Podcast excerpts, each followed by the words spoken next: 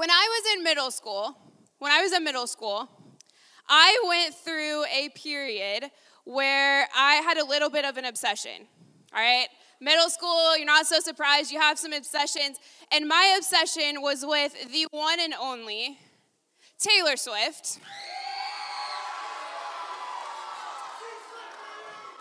And listen, shh, if it had to do with Taylor Swift, I knew about it. I knew all of her songs. I knew who she was dating at the time. I even know what some of her favorite foods were. And I was a legit, true fan. Like, I was a die-hard Taylor Swift fan. And listen, this counts for something because back when I was in middle school, Apple Music didn't exist. Apple Music didn't exist. And so I had, you guys are too young to remember this, I had an iPod shuffle. And on my iPod shuffle, I listened to all of Taylor Swift's albums. And listen, I felt like I knew her personally. Like, I felt like I knew her personally. Like, if I needed something, she and I were tight enough where I could show up to her house unannounced and we could hang. Like, we would be besties. Now, obviously, that, that was never gonna happen. If I were to have shown up to Taylor Swift house and acted like we were best friends, there's a really good chance I would have ended up in jail and also labeled as one of her stalkers. But you see, as much as I thought I knew about her, I didn't know her personally. I knew a lot of facts about her, but I didn't know her personally. And you see, there's a big difference between knowing about a person and truly knowing them. There's a big difference between knowing about a person and truly having a personal relationship with them. You know, I think in this room, many of us know a lot about Jesus. We know a lot about Jesus. We know about his birth, we know about his miracles, we know about his teachings while he was here on earth. Many of us are familiar with his death and with his resurrection, and we know a lot of facts about him. We can answer questions about him. But I wonder in this room tonight how many of us really know him? Do we understand his heart and his character? Do we know him on a deep, personal level? Well, tonight we are kicking off a brand new teaching series called I Am.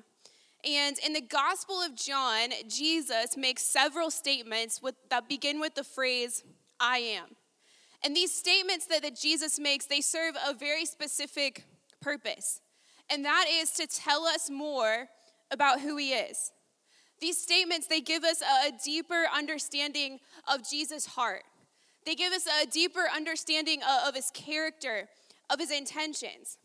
And so, for the next few weeks, we're going to unpack some of these I am statements that Jesus makes. And listen, I believe that as we begin to look at these I am statements that we see throughout the New Testament, that we're going to begin to know Jesus in a deeper way. That these statements will move us from simply knowing about Jesus to knowing him personally. So tonight we are going to look at the I am statement where Jesus says, I am the gate. I am the gate. Everybody say gate. Tonight we're going to be in John chapter 10. So if you have your Bibles or your Bible apps, go ahead and open to, to John chapter 10. And before we jump into these verses, I want to give you a, a little bit of context about what's going on here. You see, John chapter 10 piggybacks off of John chapter 9. And in the previous chapter, we see a story about where Jesus heals a man who had been born blind. For the first time in his entire life, this man can finally see. And Jesus has performed this amazing miracle. It's beginning to, to draw attention from the people who are around him. And as word begins to spread about this amazing miracle, the Pharisees are not happy. The Pharisees were the religious leaders at the time, and they begin to catch wind of, of these amazing things that, that Jesus is doing, and they're not happy. And specifically in this situation, the Pharisees are mad because Jesus had healed on the Sabbath. You see, the Sabbath was considered a day of rest. And so any type of work that, that took place on the Sabbath was not allowed. And, in the Pharisees' mind, Jesus had violated this rule. They kind of felt disrespected that, that, that he had healed this man on the Sabbath. And so, in response to, to Jesus' healing, they begin to attack Jesus. They come after his reputation. They come after his ministry. They set out on a mission to discredit him among the people that he's trying to reach. And so, in response, Jesus begins to call them out for their spiritual blindness. Jesus doesn't just sit back and take it. Jesus kind of fires back and he begins to call them out for their spiritual blindness because they were unable to see who Jesus really was. They were unable to see that, that Jesus was truly the Son of God. And so that's where our story picks up tonight in John chapter 10. Verse 1, it says this Very truly I tell you, Pharisees, anyone who does not enter the sheep pen by the gate, but climbs in some other way, is a thief and a robber. The one who enters by the gate is the shepherd of the sheep. The gatekeeper opens the gate for him, and the sheep listen to his voice. He calls out to his own sheep by name and leads them out. When he has brought out all of his own, he goes on ahead of them, and his sheep follow him because they know his voice. But they will never follow a stranger. In fact, they will run away from him because they do not recognize a stranger's voice. Jesus used this figure of speech, but the Pharisees did not understand what he was telling them. You see, Jesus, when, when he taught, he often used metaphors and figures of speech to illustrate spiritual truths. And here he's talking about a shepherd and sheep and a sheep pen. And to us, this might sound a little bit odd because we're not familiar with these things. But this would have been a concept that the Pharisees understood really well. Back then, shepherds was a popular job that, that many men would have. And it was known that, that shepherds were responsible for caring for their sheep. And at night, one of the, the shepherd's job was to take their flock of sheep and to lead them in towards what was called a sheep pen. And this sheep pen, it, was constructed of rock and it was open. You can see a picture on the screen behind me. And the sheep would, would pretty much spend the night in this pen. It was a place where they were protected from, from the weather, where they were protected from, from other wild animals. And the shepherd's job was to stand guard over this sheep pen, to make sure that his flock was protected overnight. And in these verses, Jesus is comparing a true shepherd to a false shepherd. And he starts by talking about a false shepherd. He said, A false shepherd climbs into the sheep pen by another way. They have to break in. You see, in order for to get the sheep to, to follow them, a false shepherd has to use deception and force. See, that's because a false shepherd doesn't actually know the sheep. He doesn't know the flock. And in order to get the sheep to follow him, he has to trick them. A false shepherd does not care about the well being of his sheep, he's just concerned about what he can get from them and from taking advantage of them. But then Jesus begins to explain what, what a true shepherd is like. A true shepherd doesn't break into the sheep pen, they have to enter by the gate. And the sheep, they listen to the shepherd's voice, they recognize it. And that's because the sheep, they, they know their shepherd personally. And in the morning, when, when the shepherd leads the sheep out of the sheep pen, he goes before them to make sure that the path is clear, to make sure that they're protected and safe. So Jesus, he's talking about shepherds and sheep and sheep pens. What, what is he saying here? Like, what, what kind of point is he trying to, to make to the Pharisees? Listen in verse 7. Therefore, Jesus said again, Very truly I tell you, I am the gate for the sheep. All who have come before me are thieves and robbers, but the sheep, they have not listened to them. Jesus says that he is the gate and that we are the sheep. Jesus is the gate, and we are the sheep. And that all who have come before him, all who have come before Jesus, are thieves and robbers. They're false shepherds. You see, the, the Pharisees, they were false religious leaders, they were false spiritual leaders. And oftentimes, the, the Pharisees were responsible for, for misleading and deceiving the people. They used their religious power, their religious authority to take advantage of those who are underneath them. They taught the people that they must follow all these different types of rules and regulations. That if someone had wanted to come to God, they had to jump through all of these hoops in order to receive salvation. They were essentially keeping people away from God rather than pointing them towards God. Look in verse 9. I am the gate. Whoever enters through me will be saved. They will come in and go out and find pasture. The thief comes only to steal and kill and destroy. I have come that they may have life and have it to the full. You see, Jesus is saying here that, that he's the gate. Now, I want you to notice what Jesus doesn't say here. Jesus doesn't say, I am a gate. He says, I am the gate. He says, I'm not an option. I'm not a gate. I am the gate. And he tells us that when we enter through him, when we enter through him, three different things happen. If we place our faith and our trust in him, if we choose to follow him, then three different things happen. And the first one is this when we choose to enter through Jesus, number one, we are saved. Number one, we're saved. You know, in church, we like to use this phrase a lot. We like to use the phrase, be saved. But what are people actually being saved from? We throw this phrase around like everyone knows what it means, but what are people actually being saved from?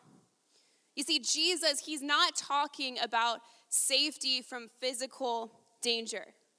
He's not talking about saving people from, from physical danger. In fact, all throughout the New Testament, we see example after example of people who were actually put in more danger because they chose to follow Jesus. Because they chose to follow Jesus, they received threats, they suffered persecution. Some people were even executed because of their faith. Jesus isn't talking about saving us from a physical threat or a physical danger. Instead, he's talking about us being spiritually rescued. Spiritually rescued.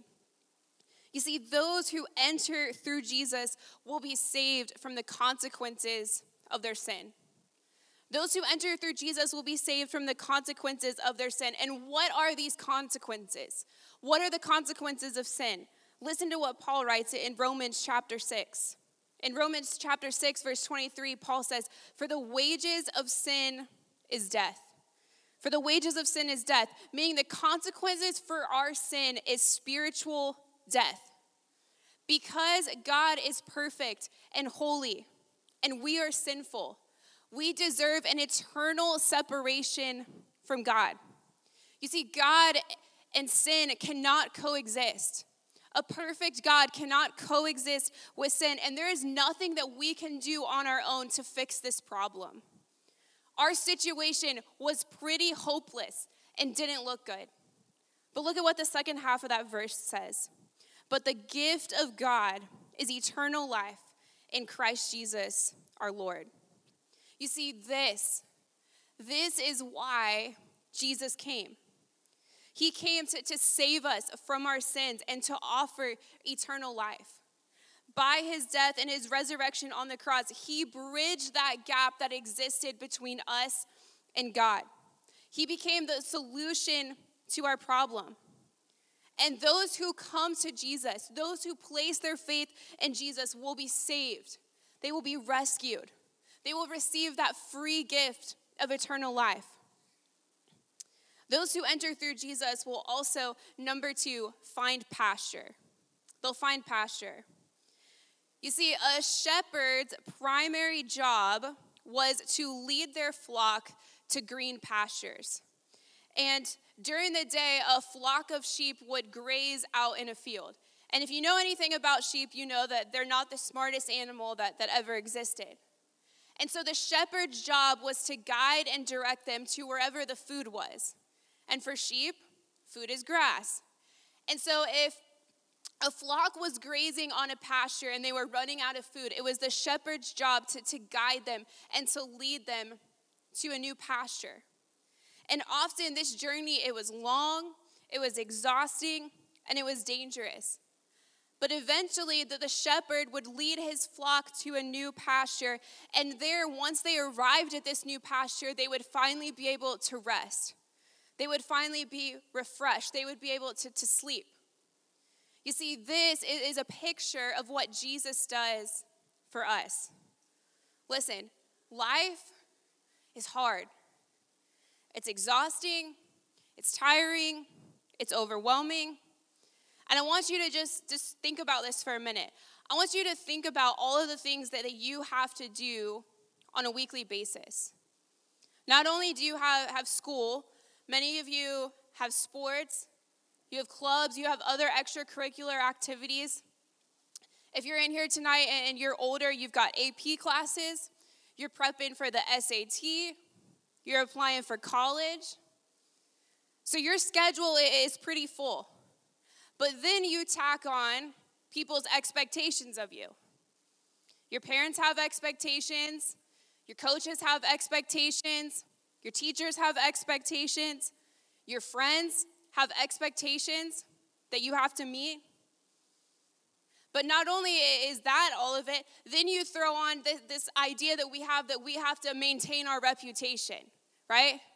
We got to act a certain way, we got to look a certain way, and we got to make sure that our reputation looks good not only in person, but also on social media. And listen, some of you tonight are absolutely drained by life. Some of you tonight feel completely overwhelmed. You're overwhelmed by the, the weight of the responsibilities that you're carrying. You're constantly worried and anxious. Some of you even feel depressed and hopeless. Some of you are stressed out and constantly feel like you're always on edge. And listen, if you're being honest tonight, your spiritual and your emotional battery is running on empty. It's running on empty. Look at what David writes in Psalm chapter 23. He says, The Lord is my shepherd, I lack nothing. He makes me lie down in green pastures. He leads me beside quiet waters. He refreshes my soul. He guides me along the right paths for his name's sake. You see, Jesus, he is our shepherd, and he leads us to green pastures. Jesus is the one that refreshes us when we're drained and we're running on empty. He provides us peace when life is overwhelming. He offers us rest for our souls when we're exhausted. And listen, Jesus isn't put off by all the things that we've got going on in life. Just because you're carrying some heavy things doesn't mean Jesus doesn't want you to come to him. In fact, he wants the exact opposite. He invites you to come to him and to lay those burdens at his feet. Look at the invitation he gives us in Matthew chapter 11. He says, Come to me, all of you who are weary and burdened, and I will give you rest. Take my yoke upon you and learn from me, for I am gentle and humble in heart, and you will find rest for your souls. For my yoke, it's easy, and my burden is light. When we enter through Jesus, not only will we be saved, We'll also find pasture. But thirdly, we will have life. We will have life. You know, I think for, for those of us who grow up in church, I often think we, we think about the message of Jesus like this that we pray a prayer and that we hope we go to heaven when we die. We pray a prayer and we hope to go to heaven when we die. And until that happens, our responsibility is to be a good person. We go to church, we read our Bible, we pray, we follow the rules. And it kind of has turned into this I'm just trying to survive. I'm just trying to, to get by in this life. And for many of us, following Jesus honestly seems like a chore. If we're honest tonight, I think for many of us, that's our approach to our relationship with Jesus. It feels like a chore. But listen, Jesus, He didn't just come so that you could go to heaven. Jesus didn't just come so that you could go to heaven, Jesus came so that you could have life and that you could have it to the fullest. And listen, this life that, that Jesus is talking about, it doesn't begin when you die. It doesn't begin when you go to heaven. Jesus says it begins now. And Jesus, He wants you to experience this true life that only He can provide. He wants you to be fulfilled and to have purpose. But you know, so often we go looking for life in, in all the wrong places. We look for life in our friendships, in our relationships. We look for life in success and achievements. Some of us look for life in money and possessions. We even look for life in fun and entertainment. And listen, I want you to hear me say that none of these things are bad. None of these things in and of themselves are bad, but listen, they will only satisfy you for a period of time. At some point, they will leave you feeling empty and wanting more. They don't provide true, lasting life. You know, one of my, my favorite commentaries defines true life like this it says, The fullness of life is the reward of faith. The fullness of life is the reward of faith, meaning that when we come to Jesus, when we enter through Jesus, we experience true fulfillment. He gives us hope and a purpose. No longer do we have to, to look for the things of this world to satisfy us. He makes us complete, and we lack absolutely nothing. Listen to what Paul writes in Colossians chapter 2. He says this So then, just as you received Christ Jesus as Lord, continue to live your lives in Him, rooted and built up in Him, strengthened in the faith as you were taught, and overflowing with thankfulness. See to it that no one takes you captive through hollow and deceptive philosophy, which depends on human tradition and the elemental spiritual forces of this world, rather than on Christ. Listen to this. For in Christ, all the fullness of the deity lives in bodily form, and in Christ, you have been brought to fullness. When we enter through Jesus, we receive true life, true life that only He can give us. So listen, with, with, with heads bowed and eyes closed, no one looking around, I want to give you a question to consider as, as we wrap up tonight. I want you to consider this question for me Are you experiencing true life? Are you experiencing true life? Are you experiencing the fullness of life that Jesus has to offer you? You know, for some of you in here tonight, you would say that, that you're a follower of Jesus. You've placed your faith and your trust in Him, and you've been saved. You've entered through that gate. But listen, right now, your relationship with Jesus is anything but life. You're drained, you're exhausted, your spiritual battery is running on empty, and you don't know how much longer you can continue to go on like this. Listen, tonight, Jesus wants to lead you towards that green pasture. He's inviting you to, to find your rest in Him and to remember who He is in your life, to remember the, the role that He plays in your life. And listen, maybe over these past few months, as you've gotten into the, the routine of school, you've gotten into the, the routine of busyness, and your schedule is really full, you've lost sight of that. You've lost sight of that relationship with Jesus, and unfortunately, that relationship has turned more into a chore than anything else. Listen, if that's you tonight, I want to encourage you to lay that baggage before the Lord. Whatever it is that you're carrying, whatever emotional stress, whatever family dynamics, whatever expectations that you feel like other people have of you, I want to invite you to lay that before the Lord. God's not put off by our baggage or the things that we carry. Instead, He invites us to bring those to Him. He invites us to lay those at our feet, at His feet. So, as we continue to worship in just a few minutes, I want to challenge you to be honest. I want to challenge you to, to be honest about those areas that, that you need to lay before the Lord and that you need to release so that you can begin to live freely in your relationship with Jesus. So that your relationship with Jesus doesn't continue to, to be a chore or a burden. Rather, you recognize the role that Jesus plays in your life. And then there are some of you tonight who you have never entered through the gate. You have never experienced the, the salvation that Jesus offers. You've never been saved. And listen, tonight, Jesus is inviting you to enter through that gate and to be saved.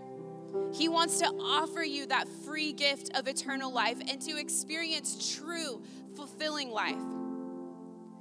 But listen, in order to accept that free gift, we must first understand that God is perfect and we are not. And because of our sin, there exists this divide between us and God. And on our own, there is absolutely nothing that we can do to bridge that gap. No amount of good works, of going to church, of being a good person, the consequence for our sin is spiritual death. It's eternal separation from God.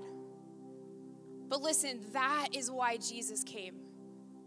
That's why Jesus came. And Jesus is the gate in which we enter to have a relationship with God. Through his death and resurrection on the cross, he bridged that gap between us and God. And tonight, he's inviting you to take that first step, to make that decision to follow him. And I want to give you a chance to respond. In just a minute, we're going to stand in worship. And if that's a decision that, that you want to make tonight, I want to encourage you that as we continue to worship, for you to just slip out of your seat and head to the back. Myself, John, Bo, we're going to be in the back. And listen, we would love to talk to you about what it means to have a personal relationship with Jesus. We want to answer your questions, we want to pray with you, and we want to celebrate what God is doing in your life. Because listen to me, I want to make sure that you leave here tonight knowing Jesus personally. That you just don't know about him, you know him personally. Father, we love you. And we thank you that you desire to know each one of us personally. You desire a real relationship with each one of us.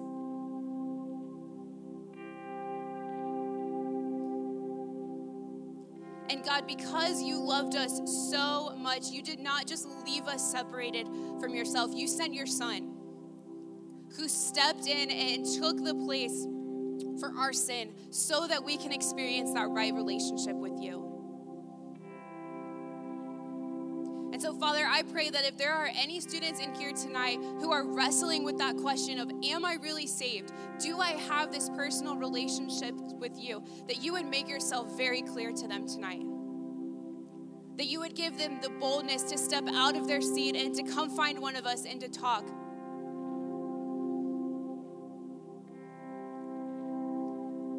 God, because we know that, that you want to know us personally. And you desire that relationship with us. Father, we love you. We thank you. And it's in your name that we pray. Amen.